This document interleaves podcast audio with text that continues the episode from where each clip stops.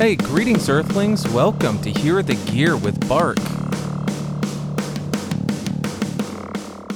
Why, thank you, Bandrew, for leading me in there. It's Bark. I'm back.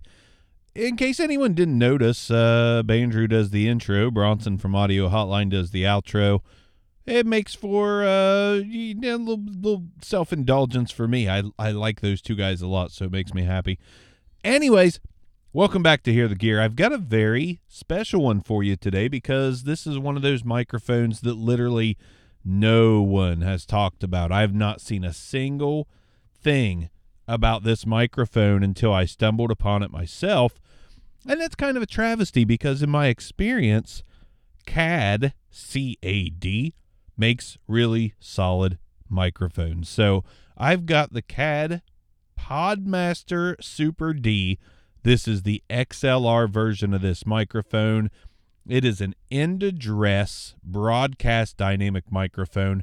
Now, real quick, straying off topic, one of the things I've heard over and over throughout my three years in audio and podcasting, which isn't a lot, just saying, that's how long I've been doing it, is a lot of folks don't understand the difference between a dynamic microphone and a broadcast dynamic microphone. Now, this is not a factual statement, but I do believe, based off of research that I have done, that the difference and the reason you could call something a broadcast dynamic microphone, bear with me, I, this is throwing spaghetti at the wall and seeing what sticks. But in my opinion, in my belief, a broadcast dynamic microphone is anything that has a capsule larger than one inch in diagram or diaphragm, one inch or bigger, I guess I should say, because looking at the Electro Voice uh, RE20, RE320, uh, the Heil PR40, uh, a lot of these microphones, and you know, just throwing microphones out by name, don't quote me. One of them may not qualify for what I'm about to say, but typically a larger dynamic capsule is used in those microphones. And if you've watched my YouTube channel, Obscure Mics, I actually took a Aokio AK60 cheap condenser microphone. I tore it apart and I added a large diaphragm dynamic capsule in. It was 35 millimeters, I believe, in width, which I believe comes in over an inch. But my my generic breakdown is if the capsule will not fit in the head basket of a handheld dynamic microphone, the ball area of that, that's what she said. Oh god, I'm terrible. If it doesn't fit in there, which the capsule I used in the Okio AK60, that will not fit in any handheld mic. It's too big. No grill will go over top of it and then therefore screw over top of it, also what she said. But it it just won't work. So in my opinion, those size of capsules are meant for a long broadcast like body. And and that's just my take on it. That's my take on a broadcast dynamic microphone, a capsule that's too big to fit inside of a handheld dynamic microphone. So if anyone knows anything more about that or wants to dispel what I said or just give me some more information or more facts, definitely feel free to because it is kind of a uh, a hotly debated topic in podcasting circles and YouTube audio gear channel circles as well. But let's do what we came to do talk about the CAD Podmaster Super D XLR micro- microphone. And first off, there is also a USB version of this microphone. And I believe it is just the same as this, except, you know, it's got those internals. I don't like USB microphones. To me, they present more opportunity for noise. Uh, you got to adjust the volume on a lot of them within your computer. And I don't like recording into a computer. I like using hardware recorders like the Zoom P4, Rodecaster Pro, so on and so forth. I don't really care to open up a DAW and record that way. For me, that's the editing process when I get to that. But this is an end address XLR microphone. Probably will never have the USB version on this channel because I just it's 20 more dollars and I'd rather have this. This was 79 bucks. This is a 79 end address broadcast dynamic microphone. It's a really nice looking microphone as well with a lot of good weight to it. It is heavy. It's built in a very sturdy fashion. The grill is extremely difficult to bend or get any flex out of. This is a very well built microphone, and it comes with a shock mount. Granted, it's one of those cheap ones. Uh, if you know what I'm talking about, you know what I mean by the cheap ones. It's basically the same one that comes in all those, you know, BM800 kits or Neewer kits with the boom arm. It's a cheap shock mount, but they are effective and they do work. I don't love them. I don't like using them.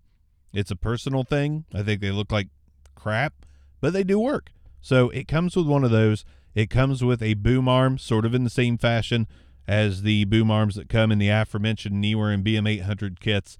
It's a cheaper metal, but again, it works. It gets the job done.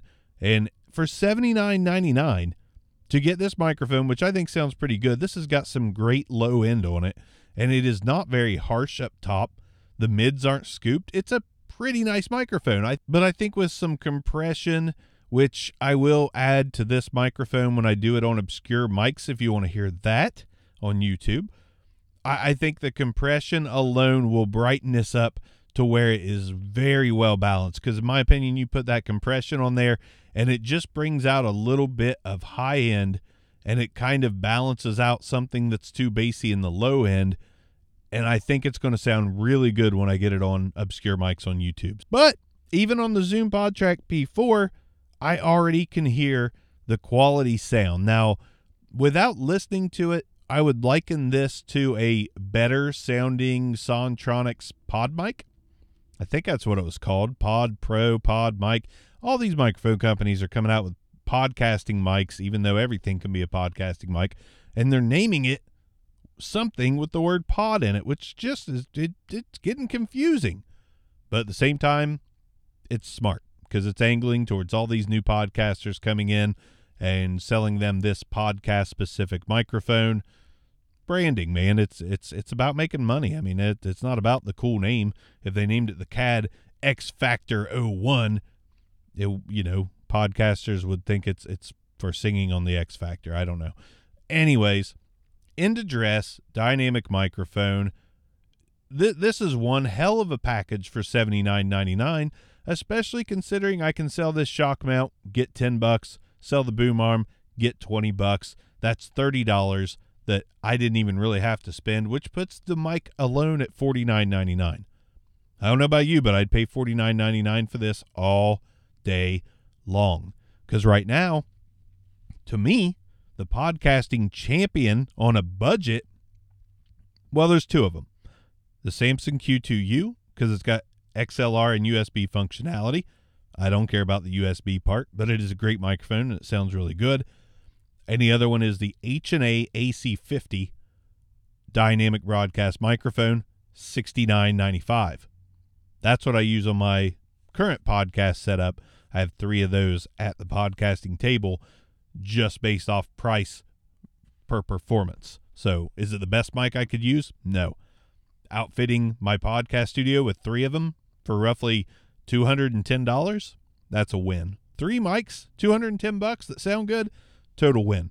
Now, what I got to figure out is should I outfit my podcast setup with three of these and sell the pieces and essentially come away with a $150 setup with three mics at my podcast table? Does this sound better than the H&A AC50? You can check that out on my YouTube channel, Obscure Mics. Or does it not? So tonight I plan on recording this microphone side by side with the H&A AC50 because I think they're two very compelling options. I would uh, the Zoom ZDM one is a good option too, but I think I I like the H and A AC50 more. So I've kind of thrown the Zoom out of the equation. But this this is a contender. This is absolutely a contender. The only knock I have on it is proximity effect. When you get right on top of it, it does get very boomy and it does really pick up that low end when you're right on top of it. That's really the only complaint I have just really bassy. But I don't close mouth my mics at all. So I personally won't have an issue with this. Now the plosives are not great either. This thing is very susceptible to plosives. Peter Piper picked a patch of pickled pineapple pizza. Peter Piper picked a patch of pickled pineapple pizza. But again, I try to use the right mic technique and have it pointed at the corner of my mouth. And typically I can get away with that without a windscreen or pop filter. This mic in particular, though, I am going to say I would need a pop filter. The H&A AC50, I do not. I throw a windscreen on and I'm good. This, I don't know if a windscreen's going to stop the plosives quite like they should because this is very susceptible. So there's a downfall is that's the biggest one to me is the plosive rejection. Let's go ahead. The off-axis rejection on the other hand, you're getting ready to hear that. Sounds pretty good. Let's go ahead and turn the mic 90 degrees and talking into the microphone at 90 degrees and I'm going to turn it 180 degrees. This is what it sounds like at 180 degrees. And I'm going to spin it back around to the front of my mouth. And I, I it definitely does well with off axis noise rejection. It is also a super cardioid pickup pattern. So if I go off to the side at all, I lose a ton until I get really, really right on top and right in front of this thing. But man, let me tell you, this microphone is actually just kind of a revelation at 79.99. Yeah, there's other microphones that are going to sound as good. That's not what I'm saying. I'm saying you get this whole package. Boom arm, shock mount, microphone, windscreen, you know, 79.99 from a good company, not from a Neewer or a Zingyou, but from CAD. CAD is a very solid microphone company, and this is a very solid purchase from them. So, man, I just wish I had a little little more to uh, to stop those plosives because even talking into the side, if any air gets out of my mouth into the tip of this thing, that's what she said, it's going to cause a plosive. So that is unfortunate, but you know, we deal with we we we deal with it. You know, a lot of people have no problem with windscreens and pop filters and all that stuff. I personally would love to have just the straight look of the microphone on camera. I don't really care to have the other things involved, but I will if I must, especially at this price and if it sounds good. So, there you go. CAD Pod Master Super D. What a fucking stupid name. My God, what a name. But it's not about the name, it's about the looks. Feel free to come watch this one on Obscure Mics. Should be out in the next day or two. Thanks for listening again to Hear the Gear. This is a good one. This mic has my total approval, even though I haven't quite EQ'd it yet to see what I could get out of it. It's still very nice. Great price. I can't hate on it. Good mic. Thank you guys for listening. See you next time on Hear the Gear. Thanks for listening to another episode of Hear the Gear with Bark.